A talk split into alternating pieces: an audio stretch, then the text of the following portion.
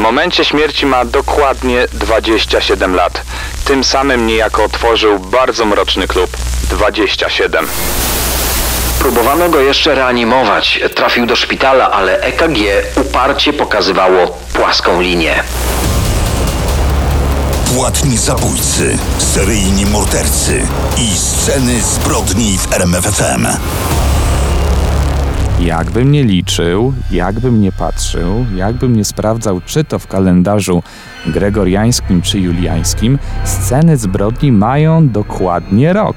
Dziękujemy Wam za to, tyś że jesteście patrzył. z nami. Tyś patrzył, tyś sprawdzał. Słuchacze nam podpowiedzieli, gdyby nie oni, byśmy przegapili naszą rocznicę. Tak trzeba powiedzieć. Dziękujemy, że, że wy pamiętaliście za nas.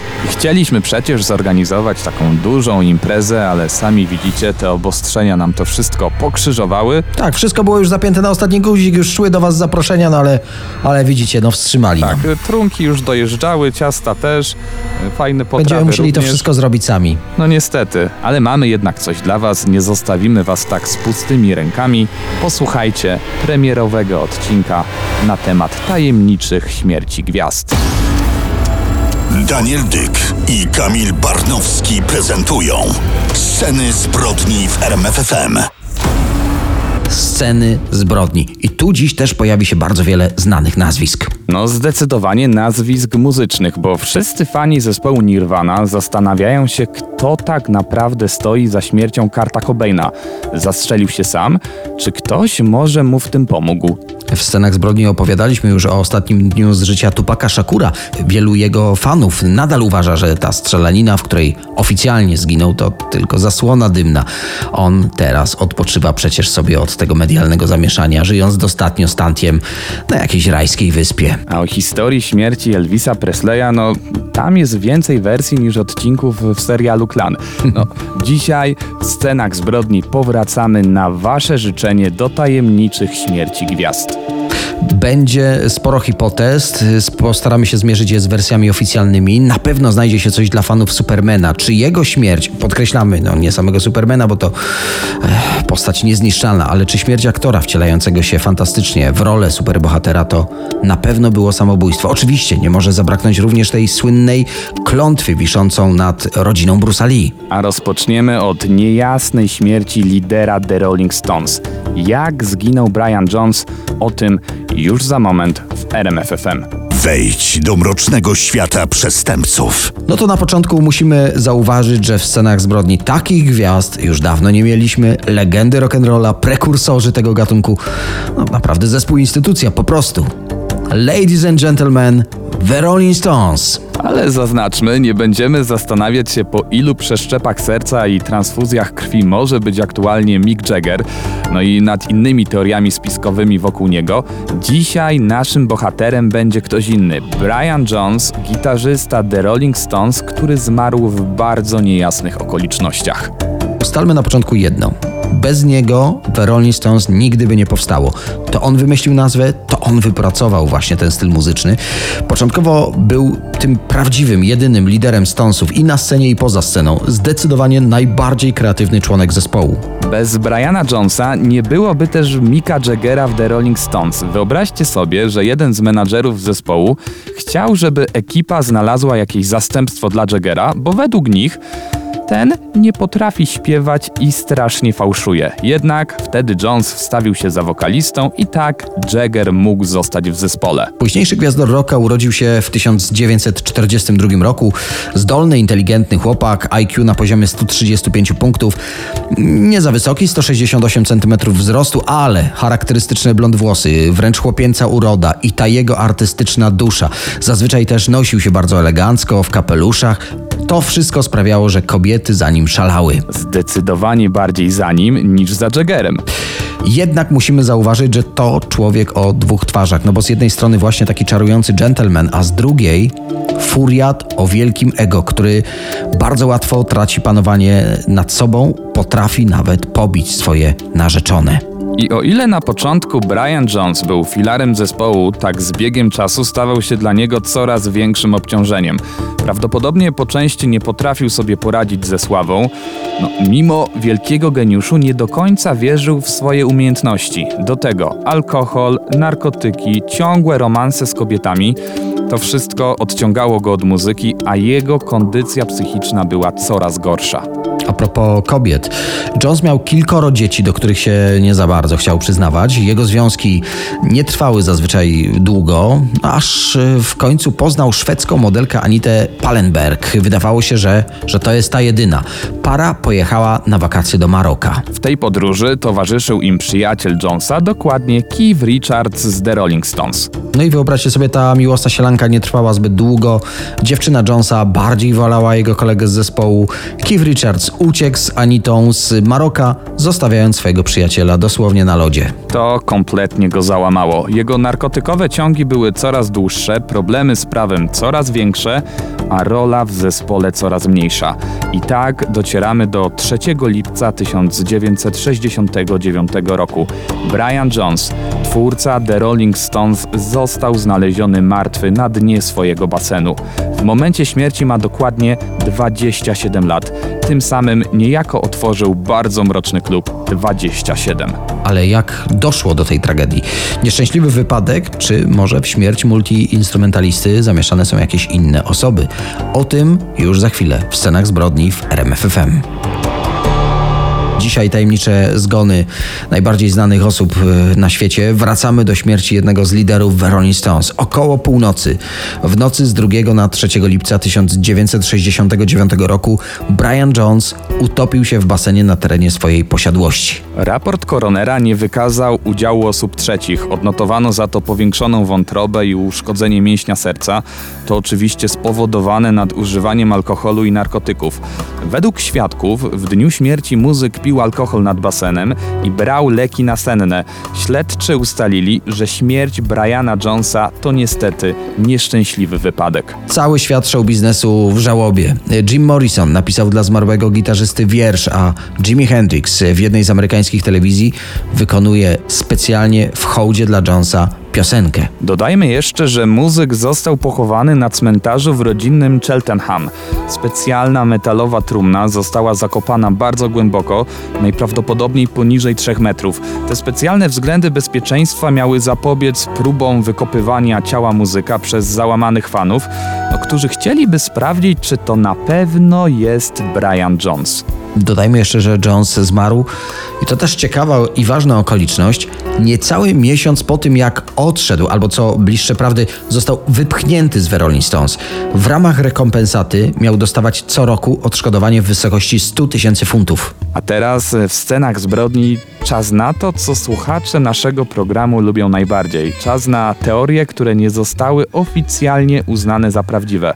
Według ustaleń brytyjskich dziennikarzy śledczych, śmierć gitarzysty The Rolling Stones na pewno nie jest przypadkowa. Według wersji, którą uznano za oficjalną, w momencie śmierci muzyka na terenie jego posiadłości była tylko jego ówczesna dziewczyna, pielęgniarka, która się nim opiekowała, Jones cierpiał na astmę i Frank Torgat, wynajęty robotnik, który remontował posiadłość muzyka. I to właśnie wspomniany robotnik budowlany miał zamordować Briana Jonesa. Muzyk miał się przyznać swoim przyjaciołom, że remont wymknął się spod kontroli, że ekipa budowlana go, jak to ujął, terroryzuje. W dniu śmierci Jonesa mężczyźni mieli się pokłócić o wynagrodzenie za pracę i muzyk podobno zwolnił Franka. Po tych słowach wspomniany budowlaniec utopił Briana Jonesa. Co ciekawe, w ten sam dzień Frank Torgad miał być widziany w szpitalu z ranami nadgarstka. Te ślady miały być po szarpaninie z gitarzystą The Rolling Stones. Dodajmy, że ciało muzyka zostało znalezione około godziny 21, a po pogotowie zadzwoniono dopiero 3 godziny później. Przez ten czas, według tej wersji, zacierano wszystkie ślady morderstwa. Wspomniany budowlaniec miał się nawet przyznać do tej zbrodni na łożu śmierci. Jaka jest prawda? Tego oczywiście nie rozstrzygniemy. Brytyjska policja twierdzi, że nie ma żadnych dowodów na to, żeby wznawiać postępowanie w tej sprawie. Fakty są takie, że założyciel The Rolling Stones odszedł zdecydowanie za wcześnie, a jego zasługi dla tego zespołu są coraz bardziej zapominane. Dodajmy, że razem z Hendrixem i Lennonem planowali założyć zespół. Gigantyczna szkoda, że to nigdy się nie wydarzyło. Tak, to byłaby super grupa. Może na koniec oddajmy jeszcze głos córce Briana Jonesa, Barbarze Marion. To on założył The Rolling Stones. On dobrał skład, on załatwiał koncerty. Gdyby nie mój ojciec, Mick Jagger byłby dziś księgowym. Wróćmy do naszego programu. Przed chwilą rozmawialiśmy o super zespole, a teraz czas na super bohatera, a dokładnie Supermana. Tak, dzisiaj mówimy o tajemniczych zgonach osób z pierwszych stron gazet. George Reeves niewątpliwie do takich należał. Jako pierwszy wcielił się w postać dzisiaj kultową e, Supermana. Przez blisko 6 lat grał rolę tego superbohatera w serialu telewizyjnym. Umieśniony aktor był rozpoznawalny w całych Stanach. No i właściwie każdy amerykański nastolatek marzył być takim jak on. Wydawało się, że ma absolutnie wszystko, co potrzebne do szczęścia, jednak 16 czerwca 1959 roku popełnił samobójstwo. Postrzelił się w prawą skroń w sypialni swojego mieszkania na wzgórzach Beverly Hills w Los Angeles. Policja bardzo szybko zamknęła śledztwo. Przyczyna śmierci aktora wydaje się oczywista. Reeves y, miał nadużywać alkoholu, a przez rolę Supermana wpadł w depresję. Mimo tego, że, że był mega gwiazdą serialu, to marzył o zupełnie innej karierze filmowej. Dodajmy, że miał na swoim koncie już poważną rolę w filmie, który chyba wszyscy znamy, Przeminęło z wiatrem. No a przez ten serial stał się aktorem jednej roli. Dla ludzi nie był George'em Reevesem, tylko był Supermanem. To jak się domyślacie utrudniało mu grę w tych innych, wymarzonych przez niego produkcjach. Ale wróćmy do jego śmierci. Wersję o samobójstwie potwierdziła też jego narzeczona Leonor Lemon, która była w mieszkaniu, gdy padł ten śmiertelny strzał. No, więcej. Na parterze domu Reevesa odbywała się wtedy mocno zakrapiana impreza. W momencie przyjazdu policji wszyscy goście byli kompletnie pijani. Uczestnicy libacji zeznali, że serialowy Superman poszedł do sypialni około północy. Był pijany, był też wściekły na swoją dziewczynę, że aż tylu gości zaprosiła i że to całe przyjęcie aż tak się przedłuża. Leonor zdążyła jeszcze zażartować, że jej wkurzony chłopak poszedł się pewnie zabić i właśnie wtedy pada strzał. Jak sami słyszycie, dość dziwny zbieg okoliczności. Dlatego mimo ustalonej wersji zdarzeń dość szybko zaczęły wypływać informacje, które mocno jej zaprzeczały. Gazety dotarły do policyjnego raportu i on wskazywał jasno, że George Reeves nie mógł postrzelić się sam. Kula trafiła go w taki sposób, że pistolet musiał być w sporej odległości od jego głowy. No, nie ma fizycznej możliwości, żeby nawet Superman tak daleko sięgał ręką. Dodatkowo na pistolecie nie znaleziono żadnych odcisków palców aktora, a na pościeli, dłoniach, na skroni nie było charakterystycznych śladów prochu. Co najbardziej zastanawiające, oprócz dziury w suficie po śmiertelnym postrzale, znaleziono też dwa inne ślady po kulach, uwaga, w podłodze. A wszyscy świadkowie zeznali przecież, że słyszeli tylko jeden strzał. Ewidentnie ktoś tutaj nie mówi całej prawdy. Matka aktora, słysząc te wszystkie spekulacje, zdecydowała się wynająć prywatnych detektywów. Ich raport zaprzeczał policyjnemu śledztwu. Znaleźli dowody na to, że w pokoju był ktoś jeszcze oprócz serialowego Supermana. Sekcja zwłok wykazała, że na ciele aktora znajdowały się liczne siniaki i zadrapania. Wszystko wskazuje na to, że serialowy Superman walczył z kimś przed śmiercią. I co najważniejsze, Reeves nie mógł trzymać pistoletu w prawej dłoni, jak twierdziła policja, bo przed śmiercią zaliczył wypadek samochodowy i tą dłonią ledwo poruszał. Śledczy nigdy nie odpowiedzieli na ten wspomniany przez ciebie raport detektywów, co tylko potwierdza, że ktoś bardzo mocno naciskał na szybkie zamknięcie tej sprawy. A był ktoś, komu mogło na tym mocno zależeć. George Reeves przez 7 lat romansował z żoną Ediego Manixa, znanego producenta filmowego. Manix był znany w towarzystwie ze swojej pracy ochronnej dla aktorów, to znaczy tuszował przed gazetami skandale obyczajowe swoich klientów, które mogłyby zaszkodzić ich wizerunkowi. Dodatkowo miał gigantyczne pieniądze, spore możliwości i jeszcze współpracował z mafią. Jednak to, co wydarzyło się dalej, pozostaje zagadką, ale najprawdopodobniej za śmiercią Supermana stoi jego kochanka Toni Mannix. Kobieta miała złamane serce po tym, jak aktor zerwał z nią i planował ślub ze wspomnianą już dzisiaj Leonor Lemin. Tommy wpadła w szał.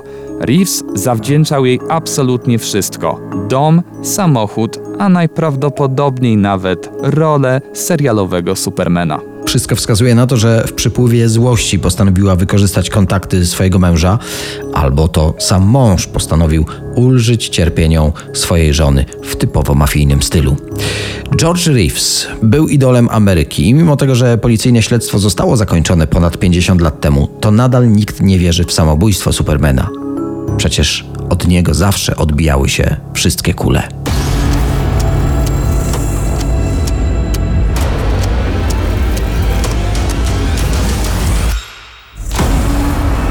Sedek zbrodni. Dzisiaj przyglądamy się tajemniczym zgonom gwiazd kina i muzyki. No i czas na moim zdaniem, y, Kamil pozwól, y, najgłośniejsze nazwisko dzisiejszego wieczoru. To jest idol mojego dzieciństwa, chłopak z plakatu z mojego pokoju, legendarny karateka, gwiazdor filmów y, kung fu, słynny mały smok, jak bywa nazywany w Azji, czyli Bruce Lee. Jego śmierć owiana została legendą. Część naszych słuchaczy na pewno słyszała o ciosie wibrującej pięści. Zanim o tej mistycznej technice, jak to u nas, trzymajmy się faktów, a nawet chronologii. Tak, czasami się nam udaje trzymać chronologii, to i spróbujmy tym razem. Bruce Lee urodził się 17 listopada 1940 roku w San Francisco w artystycznej rodzinie pochodzenia azjatyckiego. Mama była śpiewaczką, tata znów aktorem w kantońskiej operze. I wtedy nazywał się po prostu Lee Jun Fan.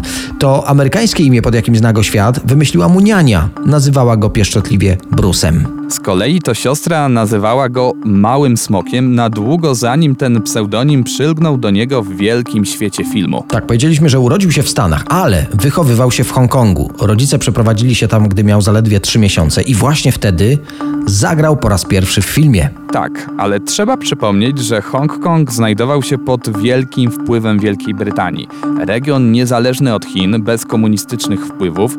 No, wręcz przeciwnie, kapitalizm kwitł tutaj jak w mało którym miejscu na świecie. Do Hongkongu należał rekord świata w ilości wieżowców, miasto świateł, reklam i neonów. No to także jeden z największych portów morskich świata. Handel kwitł, pieniądz się robił i tu powstało zapotrzebowanie na coś w stylu Hollywood. Wytwórnia filmów, które dzisiaj określamy jako klasy B, ale za to kręcono ich wtedy rekordowo wiele. I właśnie tutaj, w 1941 roku, jako niemowlę po raz pierwszy pojawił się na ekranie trzymany na rękach przez swojego ojca. Kolejny film, gdy ma 5 lat i kolejny, gdy ma lat 8.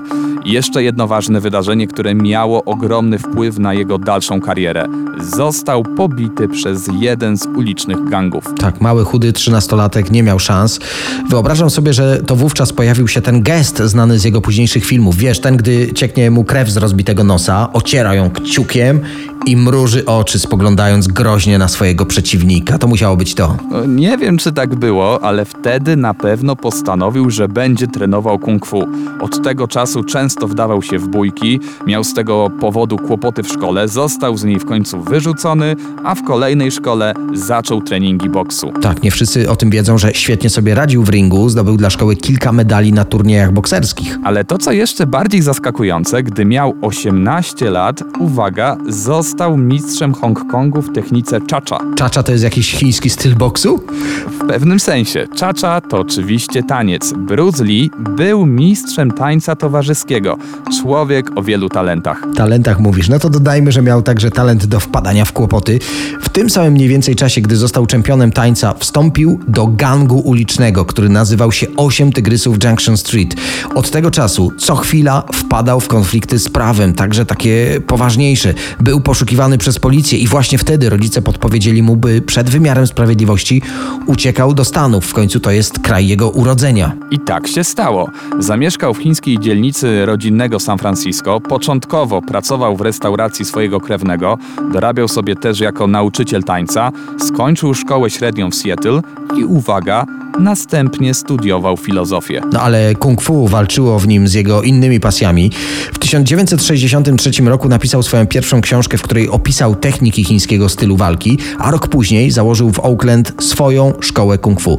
Zmodyfikował także tradycyjne techniki walki, jakich nauczył się w Hongkongu i stworzył swój własny, no, jego zdaniem doskonały styl niemalże.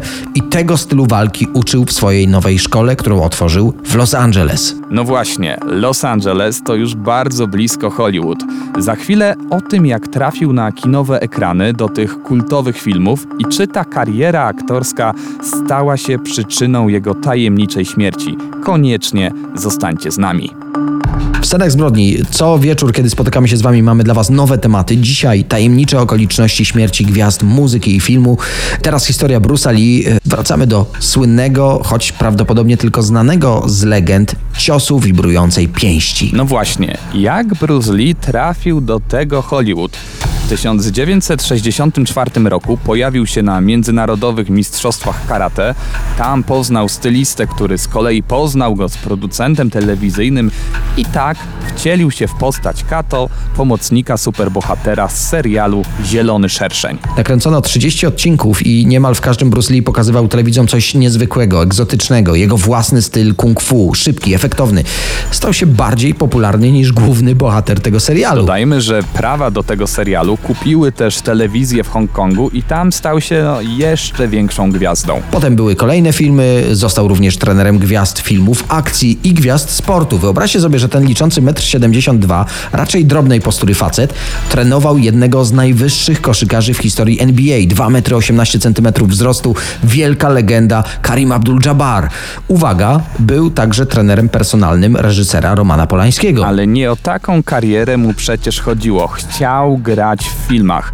Dostał świetne propozycje z Hongkongu, tam też założył własną wytwórnię filmową i jej pierwszym filmem była Droga Smoka, rok 72 i ten słynny finałowy pojedynek z Chuckiem Norrisem w rzymskim Koloseum. Wtedy przypomniano sobie o nim w Hollywood, wrócił do Stanów. Tu powstał z kolei najsłynniejszy jego film Wejście Smoka. Tak popularny, że został uznany jako dziedzictwo kulturalne Stanów Zjednoczonych. Właśnie wtedy miały zacząć się jego poważne problemy zdrowotne. Schudł 10 kg, a gdy nagrywał ścieżkę dialogową do tego filmu, dostał tajemniczej zapaści. No i właśnie tu pojawia się cios wibrującej pięści.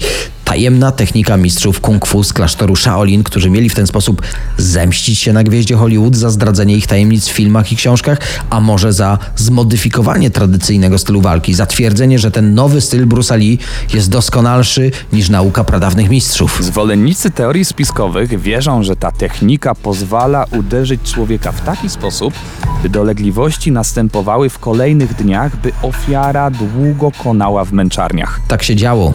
Umierał w mękach, choć lekarze twierdzą, że to obrzęk mózgu zabił legendę. Podobno Bruce Lee od dziecka miał problemy z intensywną potliwością. Łatwo się odwadniał. Maj 73 roku był gorący, a w studiu, w którym nagrywał dialogi do filmu Wejście Smoka, wyłączono klimatyzację. Na planie miała być absolutna cisza. Pół godziny w takich warunkach i Bruce'a Lee dopadły duszności i mocny ból głowy. Zażył narkotyki, by odzyskać formę, jednak no nie pomogło. Tak, nepalski haszysz nie sprawdził się jako lekarstwo. Aktor padł jak kłoda, twarzą uderzając o podłogę studia. Po dłuższej chwili doszedł do siebie, wrócił do studia, no i wówczas dostał napadu padaczki. Ledwo oddychał, wymiotował.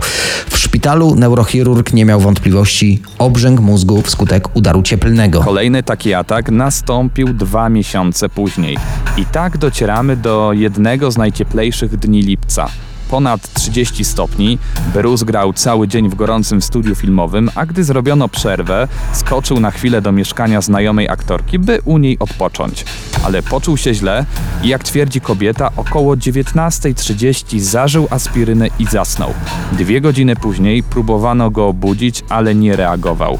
20 lipca 1973 roku około 22 wezwano karetkę, która stwierdziła jego zgon. Próbowano go jeszcze reanimować, trafił do szpitala, ale EKG uparcie pokazywało płaską linię. W akcie zgonu lekarz napisał: Czaszka nie nosi śladów pęknięcia czy zranienia, ani świeżych, ani dawnych. Nie ma żadnych świeżych ani dawnych śladów ukłuć. Bezpośrednią przyczyną śmierci były zator oraz obrzęk mózgu. Ostatecznie spowodowały niewydolność ośrodków sercowych w mózgu i zatrzymanie akcji serca. A jednak nie było oficjalnego komunikatu w sprawie przyczyn śmierci Bruce'a Lee. Właśnie dlatego brukowce sięgały do plotek.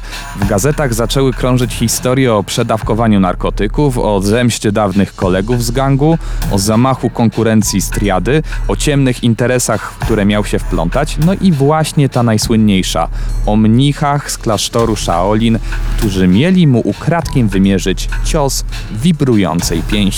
Dodajmy, że Bruce Lee został pochowany na cmentarzu w Seattle.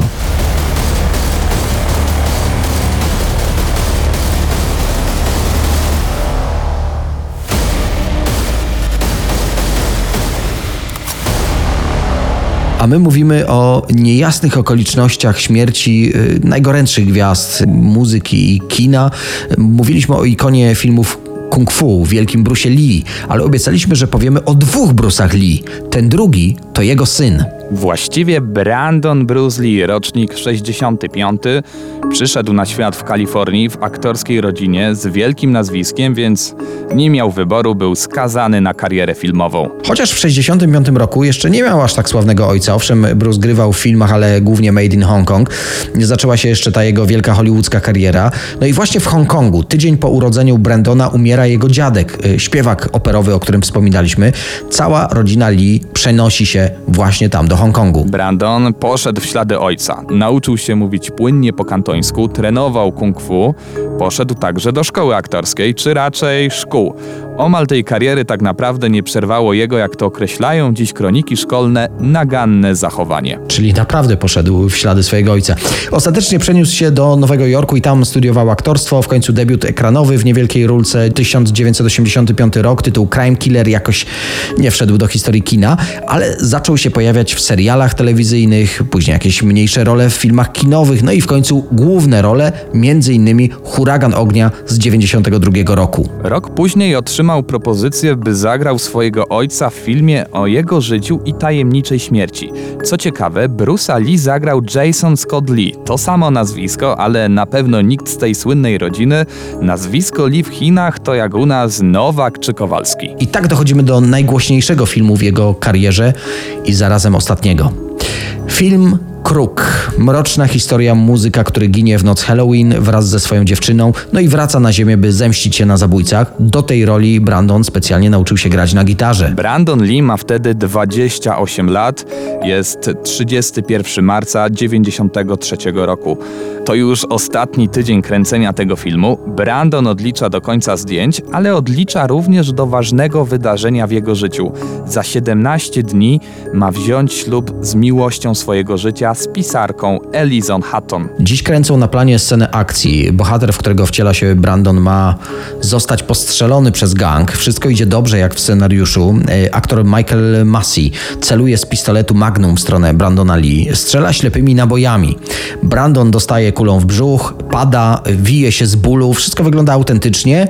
Cięcie jeszcze raz. Tyle, że coś ewidentnie jest nie tak. Okazuje się, że Brandon Lee został trafiony w brzuch prawdziwą kulą. Trwa walka o jego życie. Niestety lekarzom nie udaje się go uratować. Czy to tragiczny wypadek, czy może ktoś celowo podmienił kulę w tym rewolwerze? No i wróciły plotki o zemście nad Bruce'em Lee. Czy ktoś postanowiłby i syn odpowiadał za przewiny ojca? O tym już za moment.